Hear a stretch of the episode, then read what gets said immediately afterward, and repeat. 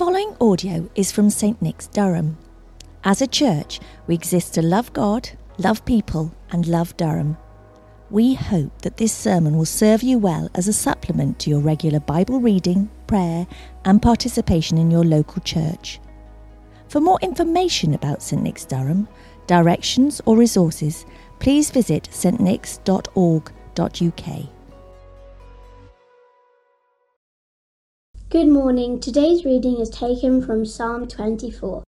The earth is the Lord's and everything in it, the world and all who live in it. For he founded it upon the seas and established it upon the waters.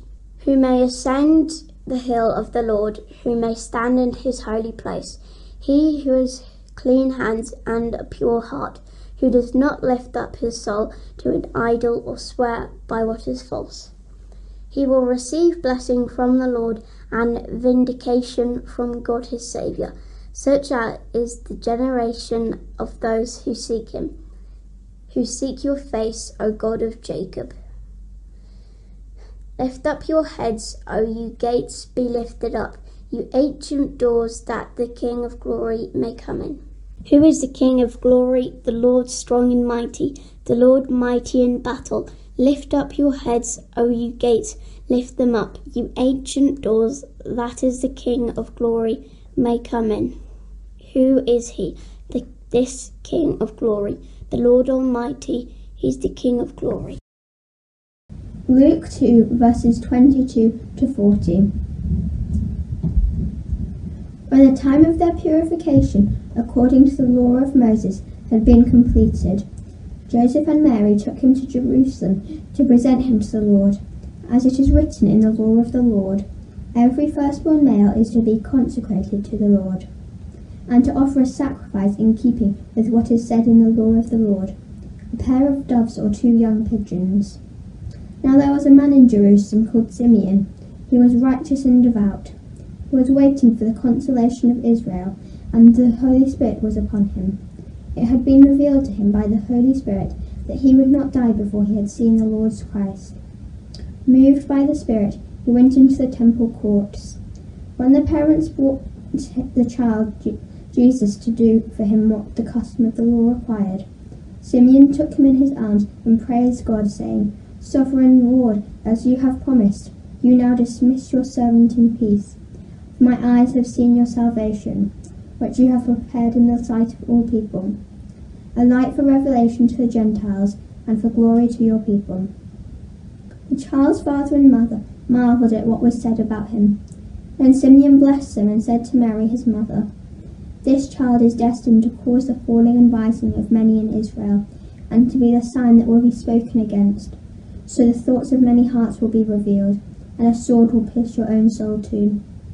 There was also a prophetess Anna, the daughter of Phanuel of the tribe of Asher. She was very old. She had lived with her husband seven years after her marriage, and then was a widow until she was eighty-four. She never left the temple, but worshipped night and day, fasting and praying. Coming up to them at the very moment, she gave thanks to God and spoke about the child to all who were looking forward to the redemption of Jerusalem. When Joseph and Mary had done everything required by the law of the Lord, they returned to Galilee, to their own town of Nazareth. And the child grew and became strong. He was filled with wisdom, and the grace of God was upon him. This is the word of the Lord. Thanks be to God. Good morning. My name is David Day, and I worship here at St. Nick's. Well, the pandemic goes on and on, and we wonder when it will end. This month, maybe? Or will Easter come in the middle of August this year? I'm hearing the phrase the end of the tunnel rather a lot, but people are still not being over optimistic. It reminds me of Churchill's words in the middle of the war. You remember he said, Now this is not the end. It is not even the beginning of the end, but it is perhaps the end of the beginning. But meanwhile, how do we survive? Well, this week I've been doing a lot of reading and watching television. What's new, you may say. And the television is full of human interest stories, tales of amazing courage and desperate tragedy. This is how we cope stories. The magazines gamely try to get us through by making us laugh. Make marmalade like Liz, says one. Join a mystery book club, says another. De-bobble your jumper. The colour supplement helps you identify men in the time of COVID, which means you can spot different kinds of men. There is grow a moustache man. There's wear shorts all the time man. There's long haired man, otherwise known as haircut man. There's seriously considering keeping chickens man. Then I saw an interview with a researcher who said people are getting stretched tighter than ever before. An expert on intensive care was asked for a snapshot of the situation, and he paused for what seemed an enormous time and then he said, You run out of superlatives. And the papers speak of anxiety, insomnia, depression, and fear. Angela Tilby, a Christian journalist, writes of a, a listless boredom, a sense of being confined and shut in, and talks of this endless horizon of more of the same. And then at the end, she says, the danger is that grief can become grievance, so that we look for people and things to blame. We punch outwards to conceal the sadness inside. So, how do you survive in the lockdown? As we struggle with all of this, we come to our reading, the one about Mary and Joseph Anna and Simeon. Their situation wasn't all that marvellous either. To live in Israel at that time wasn't all beer and skittles. At the time of Jesus' birth, the national memory included slavery, deportation, exile in foreign lands, the destruction of the holy city and its temple, and now the heavy weight of the Roman yoke taxation which crippled the poor, a king who thought nothing of killing babies or his own sons if it came to it. And any day of the week, a Roman soldier carrying his pack could stop you in the street and make you carry it. Those who defied the authorities risked flogging or being nailed to a cross. They lived in an occupied country and a Roman boot on your throat. It was no fun living in Israel in the time of the Caesars and the Herods. And interestingly, Luke's Gospel speaks of two catchphrases which caught the mood. The first one is people were longing for the consolation of Israel. Consolation.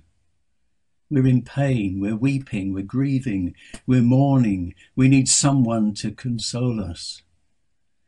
And the other phrase was the redemption of Israel. The redemption, the picture behind the word, is slavery. So here are people saying we're chained up, we're at the bottom of the pit, we are desperate for freedom. Is there anyone who can get us out of this? They would know in those days what lockdown meant. The word says it all. So, uh, what can their story teach us? Well, first, it's a story full of people doing the thing that lies to hand.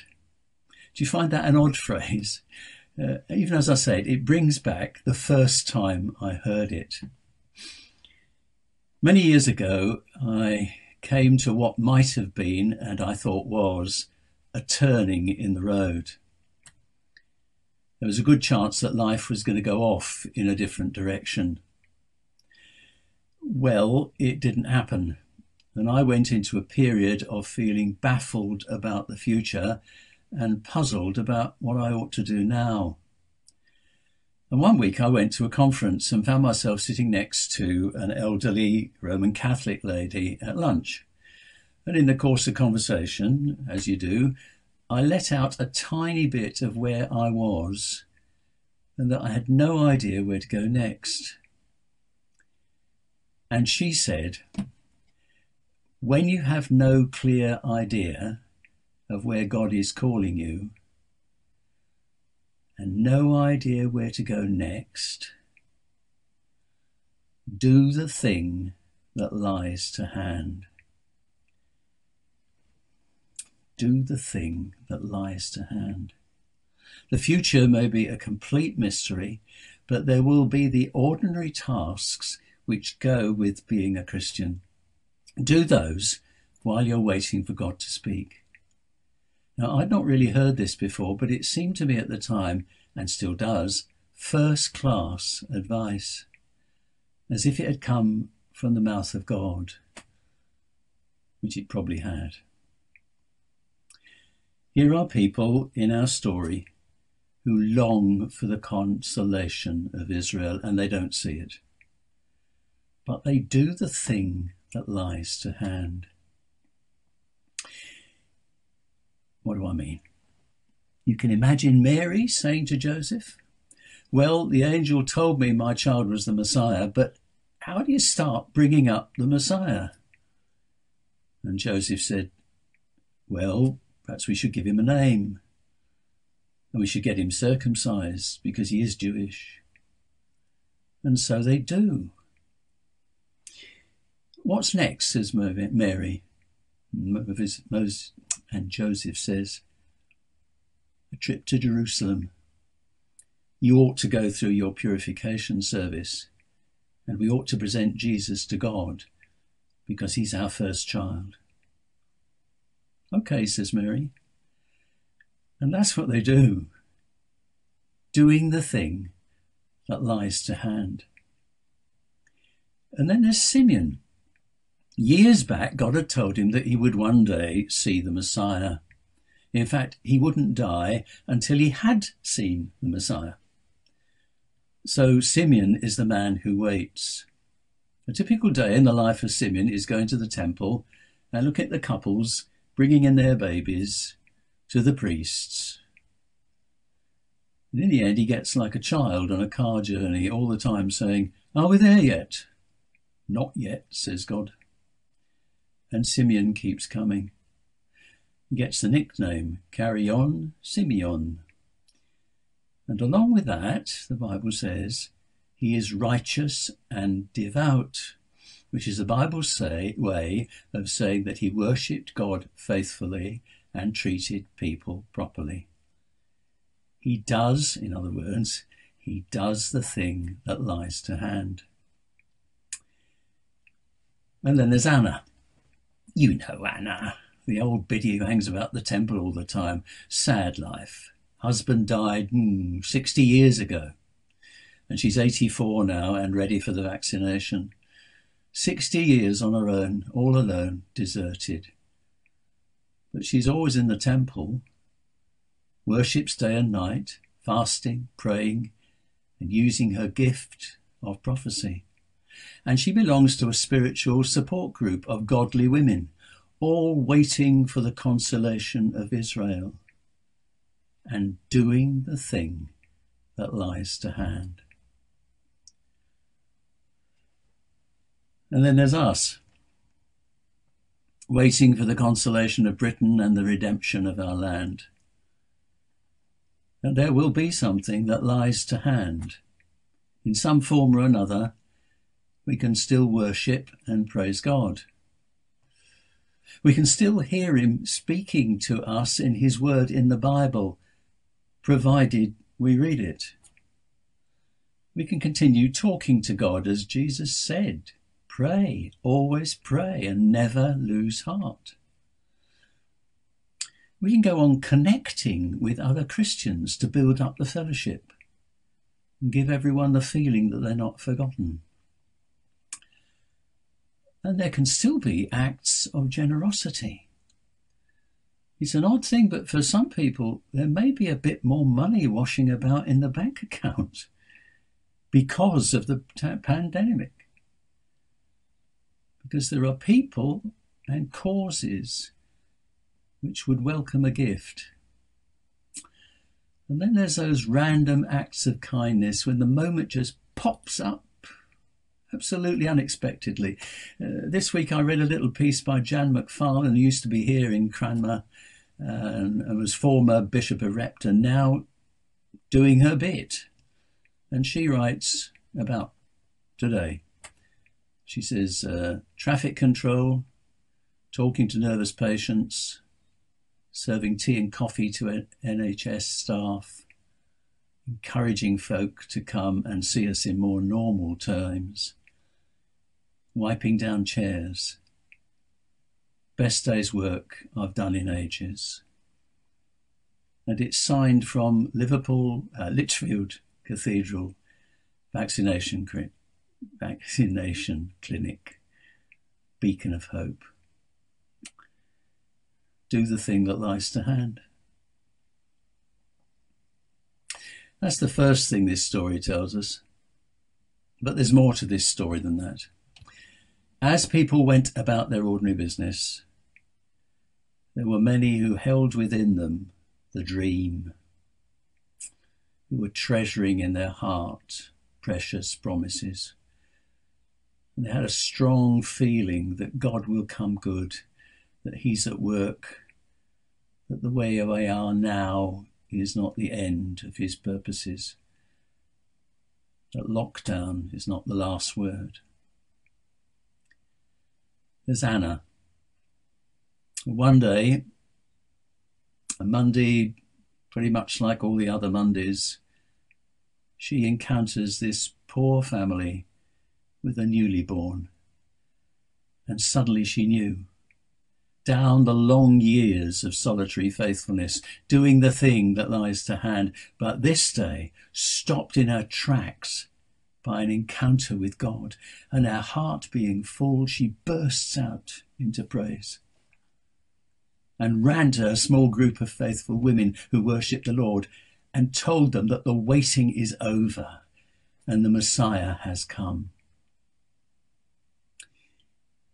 And the Simeon faithfully hanging on to the promise I will see the Messiah, and then I shall be free to die.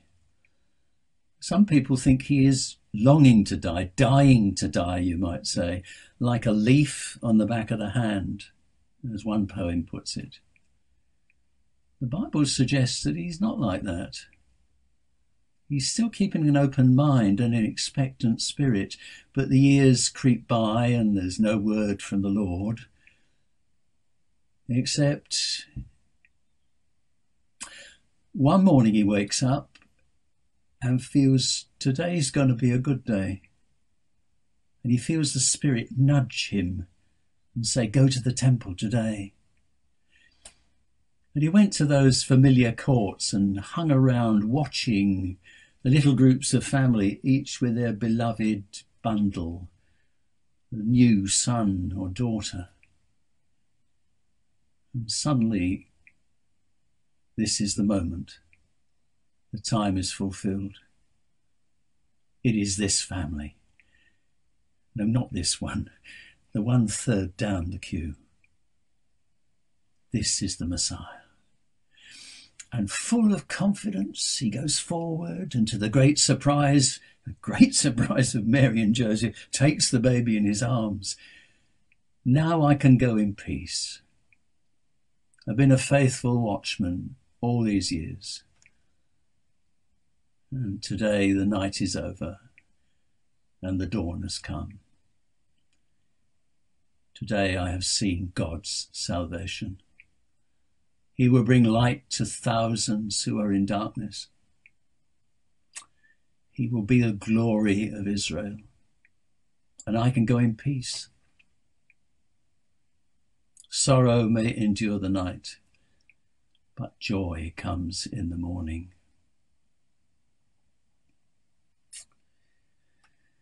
Do the thing that lies to hand, but don't let go of the promise